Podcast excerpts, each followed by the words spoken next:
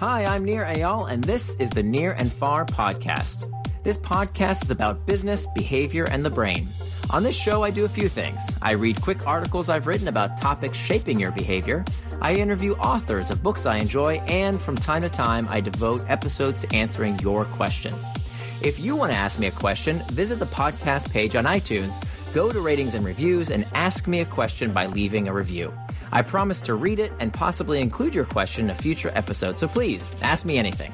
Now, enjoy the episode, and for more, you can always visit me at nirandfar.com.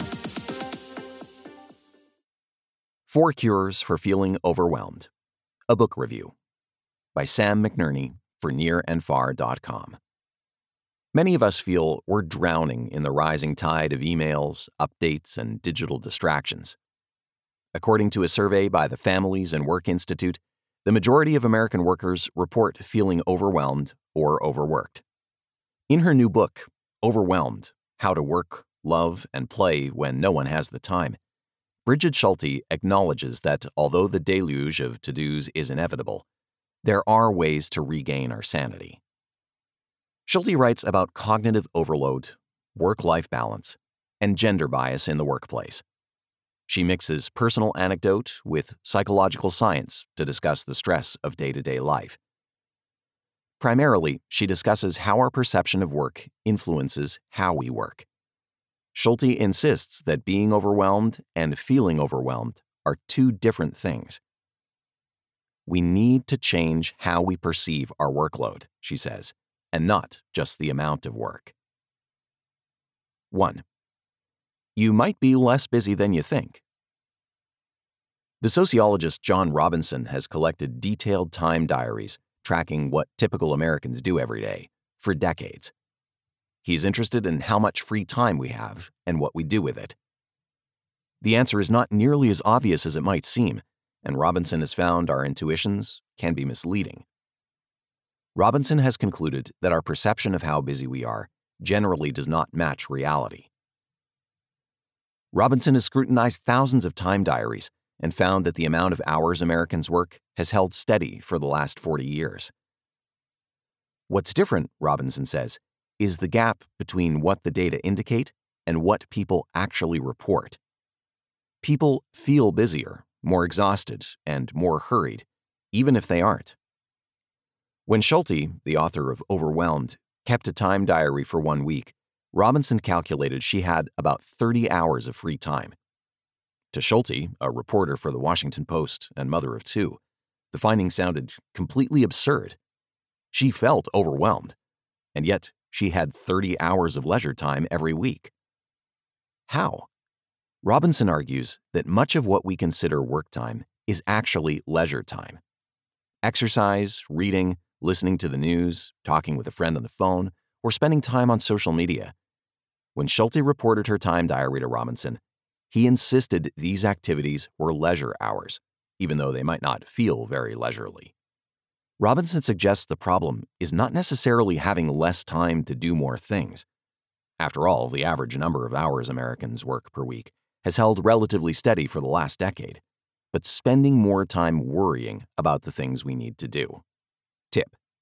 The effects of feeling overwhelmed are determined not only by how much you work, but also by how much time you spend thinking about work. Select a few hours each day to unplug the modem and set your phone on airplane mode. It's easier to stop worrying about work when you're unable to do it. 2. Work less to get more done. Schulte recommends chunking time. Don't work continuously and without breaks. The longer we work, the more tired the mind becomes. After a certain point, we're lured into watching a pointless video or reading an irrelevant blog post. A sting of guilt lures us back to work, but it's too late. The mind has checked out. Chunking works by blocking out uninterrupted time. No email, no phone. Schulte quotes Terry Monahan, an executive coach, who says that your brain can stay focused on anything, even an unpleasant task, if it knows it will last only 30 minutes. Schulte says that she wrote most of Overwhelmed in 90 minute bursts. Tip Don't attempt to work for long periods of time without a break. Instead, chunk work into short bursts but schedule time on your calendar to focus. it's just as important to manage cognitive bandwidth as it is to manage hours. 3. Pretend you don't have that much time left. Laura Carstensen is a professor of psychology and founding director of the Stanford Center on Longevity. She studies how we perceive time, exploring the difference between how the elderly and terminally ill perceive time compared to everyone else. Carstensen's research revealed that while most of us think about how much time we have, those nearing the end of life think about how much time they have left. When our time horizon is short, it's more obvious what we should value and what we should ignore. Young people have a long time horizon, so they're more easily distracted by trivial concerns and unimportant tasks. The trick is collapsing one's time horizon, according to Carstensen. When we think we have less time to waste, we make better use of it. Tip We work better when we know that we don't have unlimited time. Work against a timer, or, for the brave, try a dead battery sprint. The technique involves leaving your power cable at home, going to a coffee shop or somewhere else where you don't have access to your power cable, and working until your battery dies. The time pressure will boost your productivity. 4. It's not the hours that kill you, it's the lack of control. As I read Overwhelmed, I thought about Kevin Roose's Young Money Inside the Hidden World of Wall Street's Post Crash Recruits.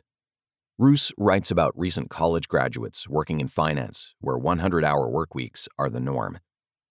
These young recruits do not actively work during every second of these grueling stretches.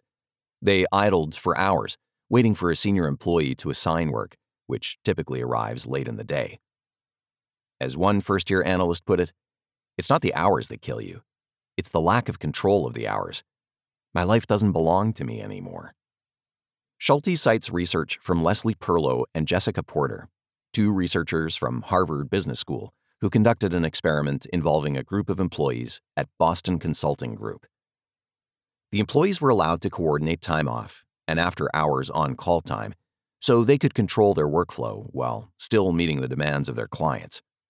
Compared to a control group that remained constantly available and had less control over when they worked, employees in the experimental group produced better work, reported higher job satisfaction, and took full vacations. Perlow and Porter stress that it is perfectly possible for consultants and other professionals to meet the highest standards of service and still have planned, uninterrupted time off. The experiment was so successful that leaders at BCG created PTO, Predictability, Teaming, and Open Communication, a company wide program directly based on Perlow and Porter's research. PTO gives employees the freedom to control when they work, so their work hours are more predictable. On their website, BCG emphasizes that BCGers report exceptional improvements in both personal satisfaction and project performance after adopting PTO, including an average 35% increase in teamwork and collaboration, a 35% increase in value delivered to clients, and a 100% increase in team effectiveness. Tip Eight hours of work will feel different depending on how much control you have over those hours. If you work for somebody, ask for more control of your hours. If you're a manager, don't blindly delegate. Conclusion In Overwhelmed, Schulte emphasizes the power of perception. Her most insightful passages explore the gap between how much time we spend working and how much time we feel like we spend working, suggesting that even though we might not be able to magically reduce our responsibilities at home and at work, we can change how we experience and perceive our work. We might have more free time than we think, but given our hurried lives, we would never guess it.